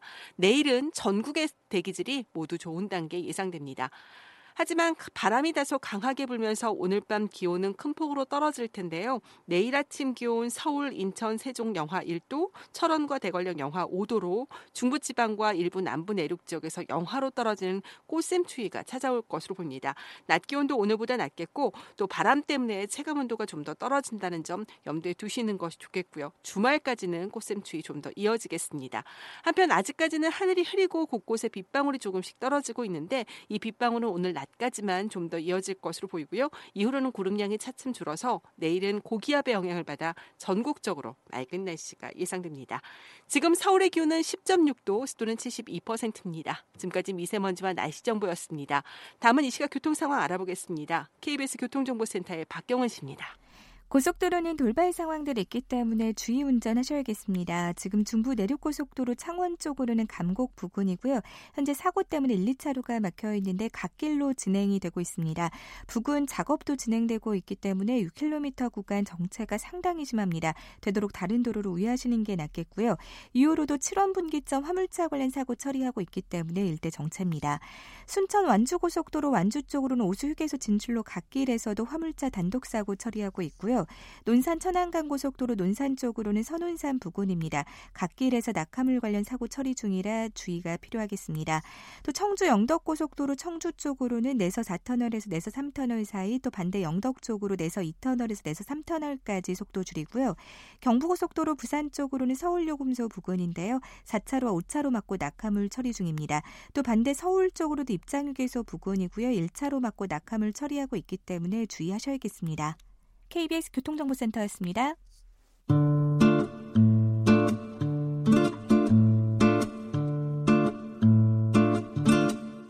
오태훈의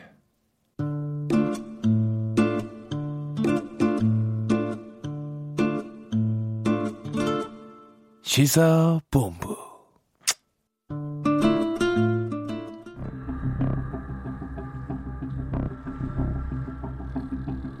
김학의 전 차관 사건을 보면 공수처가 왜 필요한지라는 것을 단적인 예로 청와대 민정수석실 또는 그 당시에 법무부 장관 또는 그 당시에 검찰 간부 어떤 식으로든지 이 문제에 대해서 관여했을 거다. 남한테는 정말로 망나니 칼처럼 칼을 휘두르면서 자신의 문제는 대변인 시켜서 드릴 말씀 없다 하는 야당 대표 죽이기 위한 그런 보복적이고 정치적인 수사에 대해서는 저희가 강하게 맞서겠다. 네, 각설하고 더불어민주당의 최민희 전 의원, 자유한국당의 김영남 전 의원과 함께하고 있습니다. 김학의 전 차관 수사 관련한 여야 의원의 발언 들었습니다. 민주당의 전해철 김종민 의원, 또 자유한국당의 정영기 나경원 의원의 발언 듣고 왔는데요. 민주당은 김 전 차관의 당시 상관이던 황교안 대표와 곽상도 의원, 당시 민정수석이었죠. 여기까지 조사하자고 지금 주장하고 있는 상황이죠. 저는 뭐그 그 민주당이 주장할 수 있다고 생각하지만 네. 저는 그거 별 관심 없습니다. 왜냐하면 지금 해야 될 것은 김학의에 대한 정확한 조사. 음. 저는 개인적으로 이번에 깜짝 놀랐습니다. 네. 어떻게 이런 일이 대한민국에서 벌어졌나. 음. 그리고 이게 보통 여성들이 직업 여성도 아닌데 직업 여성도 그렇게 하면 안 되죠.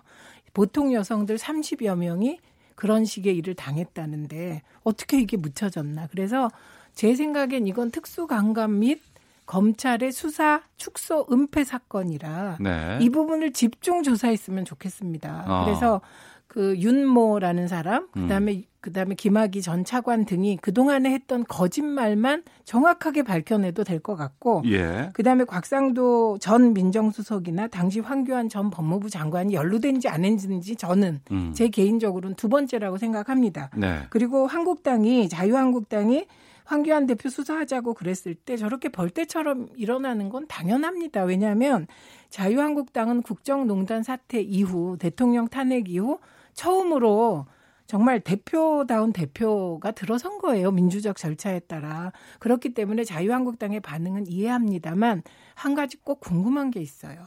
왜 자유한국당은 황교안 대표를 방어하는 건 좋은데 왜 김학의에게 당했, 당했다고 주장하는 그 목, 매일, 매일같이 자살을 생각했다는 거 아닙니까? 그런 여성들에 대해서는 왜 관심이 없으신 건지 분리해서 하시면 안 되나요?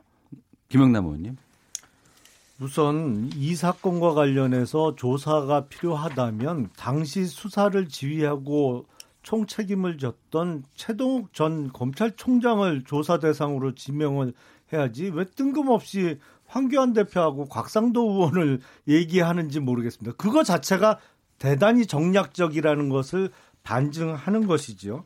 아, 그리고 이거를 참 문재인 대통령께서 직접 콕 집어서 이 사건들을 이야기했는데 네.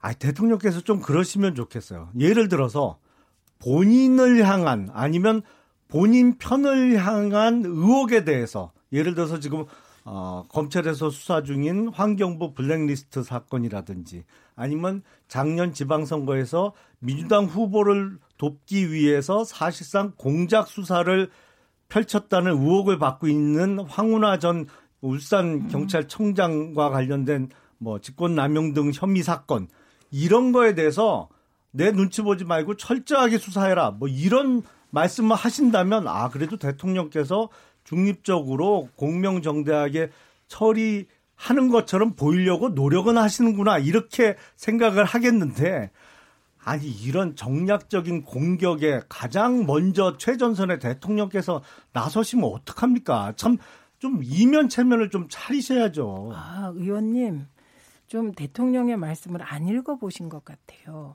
대통령께서는 국민청원으로 올라온 데 대해서 직접 답을 하신 겁니다. 그동안에 민정수석이 하고 관계비서관이 한 걸 직접 답하셨는데 네. 이 부분에 대해서 대통령이 먼저 하신 것도 민주당이 먼저 한 것도 아닙니다. 사실 어, 정부와 민주당이 장자연, 김학의 건에 대하여 너무 미온적이다 이렇게 해서 비판을 많이 받았습니다. 그래서 국민청원이 20만이 넘었기 때문에 답을 하신 거고요.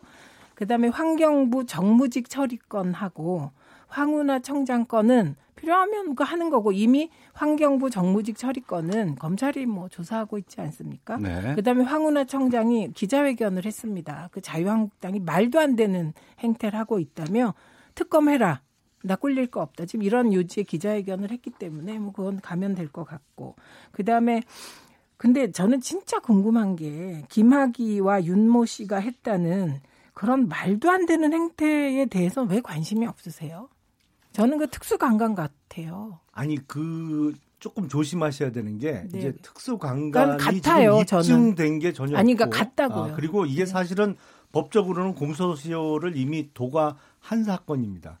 근데 그 어떤 약물을 사용했다라는 네. 게 입증이 되려면 그때 당시에 어떤 혈액 검사나 이거를 통해서 약물이 사용됐다는 증거가 있어야 되는데 그 피해 여성이라는 분들의 진술도 사실은 중간에 한두 번씩 바뀌었었거든요. 그래서 아니고 어, 검찰에서 무혐의 처분이 났던 사건입니다. 물론 진실은 당사자들만 정확하게 알고 있겠죠. 네. 근데 어쨌든 지금 법률적으로는 공소시효가 도가된 사건이에요. 이거를 콕 집에서 대통령께서 말씀하시는 게 아유, 너무 그, 좀 속 보이시는 것 그 같아요. 그 부분인데요. 문재인 네. 대통령의 그 방금 말씀하신 음. 그 수사 지시에 대해서도 네. 지금 보면은 국민청원에 의해서 이제 했다고 말씀해 주셨고 지금 그 김학의 장자연 사건 특검도의 필요성에 대해서 여론조사 같은 건 구체적으로 제가 수치를 대진 않겠습니다만 찬성이 상당히 좀 많은 지금 수치를 좀 드러나고는 있거든요.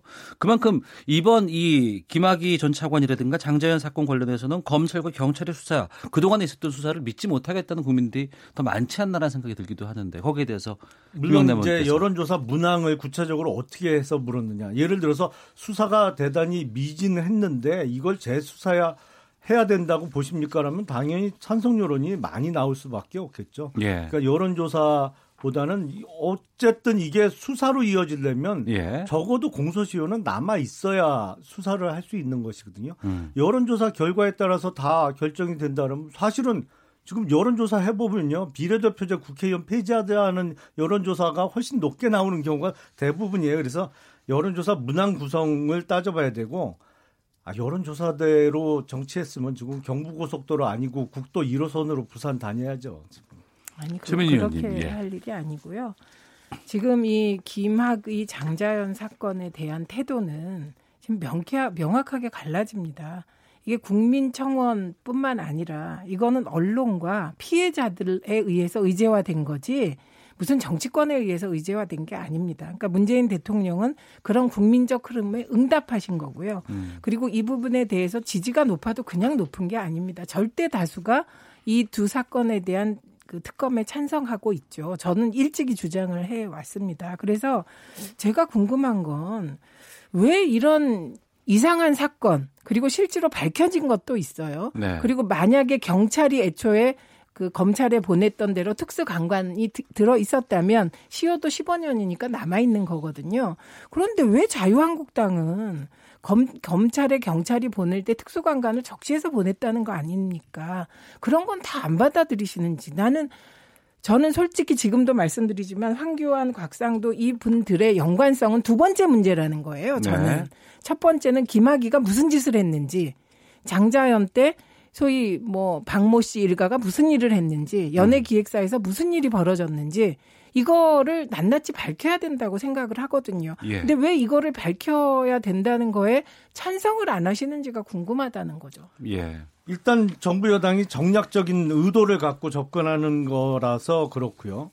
아, 저희는 요번에 그 수사 자체가 범 선거 범죄라고 지금 어, 평가되고 있는 황운하 전 울산 경찰청장과 그리고 드루킹 사건 수사와 관련해서 사실상의 직무유기 의혹이 있는 이주민 경찰청장에 대한 특검을 주장을 했습니다. 그러면 그 두 가지 사안에 대한 특검을 민주당에서 받겠다고 하시면 저희도 받겠습니다.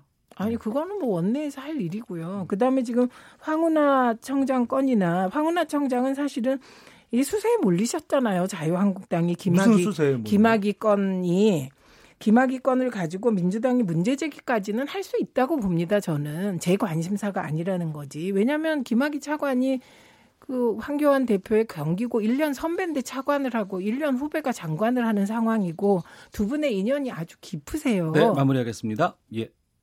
정리해 주세요. 예. 네, 그래서 그러니까 그거에 대해서 물타기 하기 위해서 갑자기 황운하 청장권을 들고 나오는데 이건 본인이 오늘 기자회견을 했습니다. 갑자기가 예. 아니고요.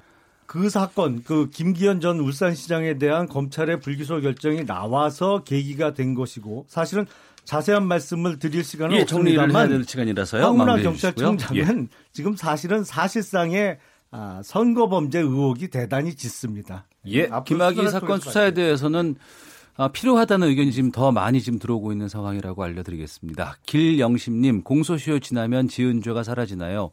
K7371땡땡님, 피해자들이 거짓말하고 있다고 생각하나요? 이런 사건을 피의자 편에서 생각해 줄 필요가 있나요?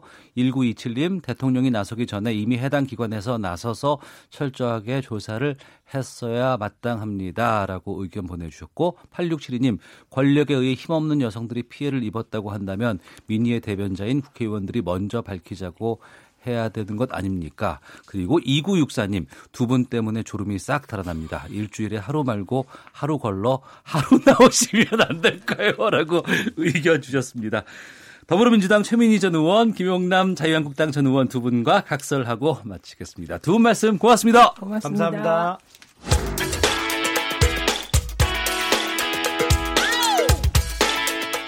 오태훈의 시사본부는 여러분의 소중한 의견을 기다립니다. 짧은 문자 50원, 긴 문자 100원의 정보 이용료가 되는 샵 9730, 우물정 9730번으로 문자 보내주십시오. KBS 라디오 앱 콩은 무료입니다. KBS 라디오 오태훈의 시사본부. 지금 여러분은 대한민국 라디오 유일의 점심 시사 프로그램을 듣고 계십니다. 한 주간의 시사 이슈를 법률적인 관점으로 풀어보는 시간 노변의 시사법정 노영희 변호사와 함께하겠습니다. 어서 오십시오. 네, 안녕하십니까. 헌법재판소가 이르면 다음 달 낙태죄 위헌 여부 가릴 것으로 보이고요. 이번에 국가인권위원회가 낙태죄가 여성의 기본권을 침해하는 위헌이라는 의견을 이 헌재에 제출을 했습니다. 아, 낙태한 여성을 처벌하는 것은 여성의 자기 결정권 등을 침해하는 것임을 확인한다. 이러한 인권 위의 의견서 어떻게 보셨어요? 어, 상당히 의미가 있는 것이다라고 보는데요. 네. 네, 공식적으로 낙태가 위헌이라는 의견을 낸 건 이번에 처음이거든요. 인권위에서. 음. 어. 이게 15일 날그 낙태죄에 관한 의견서를 낸 건데 인권위에서 얘기하고 있는 거는 이거죠. 민주국가에서 임신을 국가가 강제할 수 있느냐. 그러면 임신하지 않을 권리도 국가가 보장해줘야 되는 거 아니냐 이게 요점인 것 같고요. 네. 사실 지난번에 계속해서 이제 논의가 됐습니다만 낙태를 범죄화하기 때문에 여성의 건강과 생명이 그만큼 위협이 된다. 그리고 또 천주교에서 그동안에 사실은 낙태를 계속 공식적으로 반대해 왔습니다만은 네. 요즘에 좀 태도가 바뀌었다는 것도 저는 사실은 또 이것과 관련해서 매우 의미가 있다고 보거든요. 음. 어, 그렇기 때문에 어, 동의하지 않는 낙태라고 하는 것에 대해서 물론 뭐 인권위가 낙태죄 폐지가 곧 낙태 합법화는 아니다라고 얘기를 했지만은 네. 어, 이와 관련한 의견이 실질적으로 헌법재판소에서 당연히 어, 상당히 의미가 있는 것으로 받아들여질 가능성이 높다 이렇게 음. 저는 봅니다. 예. 인권위의 이러한 의견이 헌법재판소의 결정에 영향을 미치나요? 어, 원래 뭐 공식적으로 미치진 않죠. 원래는. 예. 그럼에도 불구하고 논거를 제공하는 측면이 있는 것이고, 어, 더 중요한 건 헌법재판소에서 헌법이라고 하는 것이 사실은, 어, 위헌이냐 아니냐를 결정하는 데 있어서는요, 이게 사회적으로 그만큼 시류가 변했냐 안 변했냐도 사실은 상당히 영향을 미쳐요. 그러니까 사회적인 통념이나 판단 같은 것들이 그렇죠. 중요한 의견에 그렇죠. 영향을 미치는 거죠. 그러니까 지금은 아직까지는 합헌이다라는 그런 얘기가 있는 것은 어. 지금은 합헌이지만 좀 있으면 변경될 수 있다는 걸 의미하는 거잖아요. 예. 그래서 예컨대 예전에 간통죄 같은 경우도 계속해서 합헌하다가 이제 위헌이 된 거고요. 음. 그런 식의 그 법 규정이 상당히 많거든요. 네네. 그렇다라고 한다면 낙태라고 하는 것도 뭐 반드시 헌법 규정이 있으니까 무조건 형법에 있으니까 무조건 이거는 뭐 합법이다 이렇게 볼 수는 없는 것이고 음. 어 그런 식의 위헌으로 가는 그 길목에 어 각계각층의 어떤 의견이 존재하느냐를 당연히 따져보게 돼 있습니다. 네. 그런 의미에서 저는 충분히 의미가 있다고 보죠. 이 낙태죄라는 게 상당히 좀 큰 영향을 줄 수밖에 없는 게 종교적인 문제도 포함돼 있고 생명권이라는 그렇지. 것들이 포함돼 있고 또 그렇죠. 성적인 여러 가지 입장에 대한 것들도 포함돼 있기 때문에 논란도 많고 그렇습니다. 하지만 지금은 낙태 죄잖아요. 네네. 그럼에도 불구하고 낙태 수술의 실태는 좀 있는 것이 사실 아니겠습니까? 그러니까 이게 낙태를 범죄화를 해버리고 특히 의사들을 어, 벌금도 아닌 그 실형으로 선고하게끔 돼 있어요 낙태가. 어. 그러다 보니까 이게 제대로 이 보고가 안 되는 거죠. 그래서 네. 그동안에 의료계에서 얘기하고 있는 낙태죄의 실상과 어, 뭐 보건복지부라던가 이 정부에서 확인하는 낙태 수술 건이 사실은 많이 차이가 많이 났었어요. 보통 한 다섯 배 정도 난다고 얘기가 나왔었는데요. 음. 어쨌든 중요한 거는 이번에 보건복지부에서 조사를 그래서 2월 달에 하지 않았습니까? 예. 어, 낙태 조사 발표를 8년 만에 한 건데 여전히 이 어, 조사에서도 연간 5만 명 정도, 즉 2017년 한 해에 5만 건 정도 낙태가 이루어진 것으로 좀 판단이 돼 있었습니다. 어. 그래서 이게 2005년도에 34만 건, 2011년도에 17만 건보다는 많이 줄었지만 예. 아직까지는 사실 상당한 수가 낙태를 하고 있다. 그러니까 범죄라고 함에도 불구하고 이렇게 많이 하고 있다는 것 자체는 이거는 뭐 범죄로 만들어서 해결될 수 있는 부분이 아니다라고 하는 얘기가 되는 거고요. 어. 2005년도에 그렇게 많았던 것은 그때까지만 해도 우리는 산하 제한이라고 하는 것이 가진 의미가 무엇인지를 사실 사람들이 많이 갖고 있었기 때문에 네, 좀 네. 그랬던 것 같은데 그 이후에는 사실 피임이라든가 여러 가지 것들이 좀 또 많이 발달을 하기도 했습니다. 근데 중요한 거는 어, 복, 복지부에서 이런 낙태 건수 검, 그 감소를 성교육이 효과를 발휘한 것으로 보는 경우가 있고, 예. 보는 그 분석하는 게 있고, 또 하나는 사후 피임약 처방 때문이다 이런 얘기도 사실은 합니다. 근데 음. 이런 것보다도 기본적으로는 낙태라고 하는 것이 결과적으로는 본인의 선택에 더 중요한 예. 어, 가치를 둬야 된다라고 하는 여성들의 인식 변화도 사실은 상당히 중요한 것으로 봐요. 어. 그러니까 물론 그 건수 자체가 줄어들었기 때문에 그걸 그렇게 꼭 연결시킬 수 있냐 이렇게 말을 하겠지만은 사실은 저는 이렇게 보고된 바보다는 훨씬 더 많은 수의 낙태가 이루어졌을 것이라고 보고 네. 여성들의 상당 부분은 이건 내 권리다라고 하는 생각하는 분들이 더 많거든요. 음, 그 34만 건에서 5만 건으로 줄었다는 것은 수치적으로 준 건 맞지만 그렇죠. 정작 그 안에 허수라든가 그렇죠. 숨어 있는 수가 얼마나 있는 것은 확인하기 힘든 거 아니겠습니까? 그렇습니다. 그럼 현재까지는 낙태죄인데 이게 또 어떤 문제를 담고 있는 거예요? 낙태죄는 사실은 상당히 많은 문제가 있는데요. 어, 269조 형법 269조에 보면은요. 부녀가 낙태하면 1년 이하 징역이나 200만 원 이하 벌금에 있고요. 예. 부녀의 뭐 부탁으로 낙태를 한 하게 한 사람도 마찬가지다. 그리고 의사 같은 경우에는 부녀가 부탁을 해서 했다 하더라도 2년 이하 징역이다 이렇게 돼 있어요. 예. 그럼 지금 제가 말씀드린 것에 보게 되면 여기서 빠지는 성이 있지 않습니까? 어. 임신을 여성 혼자 할 수 없다는 게 당연한 거라면 그렇죠. 예. 낙태라고 하는 것을 그 여성의 몸 속에 있는 태아의 생명을 뺏는 것으로만 보기 때문에 여기서는 낙태를 했을 때 그 임신하게 한 남성의 역할이나 남성의 책임은 배제시킨 거거든요. 그러네요. 예. 그러니까 부녀 어. 여러분 부녀라는 게 매우 중요한 부분이고 의사라는 게 중요하기 때문에 예. 그렇게 따지면 결국 형평이 안 맞는 거 아니냐 어. 이런 얘기 계속 나오고요. 예. 또 하나는 어, 의사는 그 부녀의 부탁을 받아서 사실은 한 것일 텐데 음. 실제 본인이 낙태한 사람보다 왜 더 중하게 처벌하느냐 네. 이 부분이 있습니다. 그러니까 실제 본인이 낙태한 경우는 200만 원 이하 벌금도 가능하고 1년 이하 징역도 가능하지만 의사는 그런 벌금 조항 자체가 없는 것이고 2년 이하 징역에 처하게끔 되어 있거든요. 무조건. 음. 그러니까 이게 의사들 입장에서 보자면은 말이 안 되는 거다. 현실을 무시하는 거다. 이런 얘기 때문에 항상 문제가 되고요. 또 하나 더 중요한 문제는 모자보건법이 문제죠. 네. 인공 임신 중절을 허용하는 다섯 가지 사유를 들었지만 여기 대해서는 뭐라고 하냐면 배우자의 동의가 있어야 되는 거를 꼭 전제를 하거든요. 모자 보건법에서는. 네네. 그러니까 네. 뭐, 뭐 오생학적 유전학적 질환이 있어서 혹은 뭐 중간간이나 강간 때문에 임신했다 하더라도 예. 또 모체의 건강을 심각하게 해치기 때문에 어, 낙태를 해야 된다고 하더라도 항상 상대방 남성의 동의를 얻도록 하는 이 잘못된 이 규정이 어. 지금 현재 문제가 되고 있다고 보는 겁니다. 아 그렇군요. 청취자께서도 지금 여러 의견들 보내주고 계시는데 잠시 뒤에 좀 제가 자세하게 소개를 해드리겠고요. 남성도 낙태죄로 처벌받을 수 있습니까 지금? 당연히 받아야 돼요. 왜냐하면 이게 형법에 보면요, 공동정범, 교사범 이런 조항이 있는데요. 네. 서로 공동해서 죄를 범할 때, 즉 여성이 실제 낙태를 하는 뭐 주체가 된다 하더라도 남자가 그 남자친구가 야 낙태해 이러면 교사범이 되는 거죠. 음. 그리고 남성하고 여성이 같이 병원에 가서 같이 네. 낙태를 하게 되면 이제 공동 정범이 될 수가 있는 거죠. 그러니까 음. 원칙적으로는 어, 남성도 당연히 처벌을 같이 할 수가 있어요. 공동 정범이나 교사범이라는 게 확인이 되면은. 네. 이제 그렇지 않은 경우에 보통은 남성은 빠지기 때문에 음. 실제 그런 식의 행동이 있으면 그 결과에 대한 책임은 무조건 여성만 지게끔 되는 게 이제 문제인 거죠. 근데 네. 또 되게 나쁜 어떤 남성분들 같은 경우는 여성이 낙태했다는 거를 알면서 나중에 이걸 협박하는 용으로 사용하기도 하죠. 사실. 어, 그 어떤 뜻이에요? 어, 남자친구, 여자친구가 있는데 예. 예컨대 둘이서 이제 혼전의 관계를 가져가지고 어. 여성분이 이제 남성하고 같이 동의해서 뭐 예를 들면 낙태를 했다. 예, 예. 근데 나중에 여성분이 아, 나 이제 당신하고 안 만나겠습니다. 뭐 헤어지겠습니다라고 하니까 너 어. 낙태 옛날에 언제 언제 수술 받은 거 내가 다 안다. 아. 내가 뭐 경찰에 뭐 신고하겠다. 이런 사람들 사실은 꽤 있, 습니다 예, 예, 현실적으로도. 예.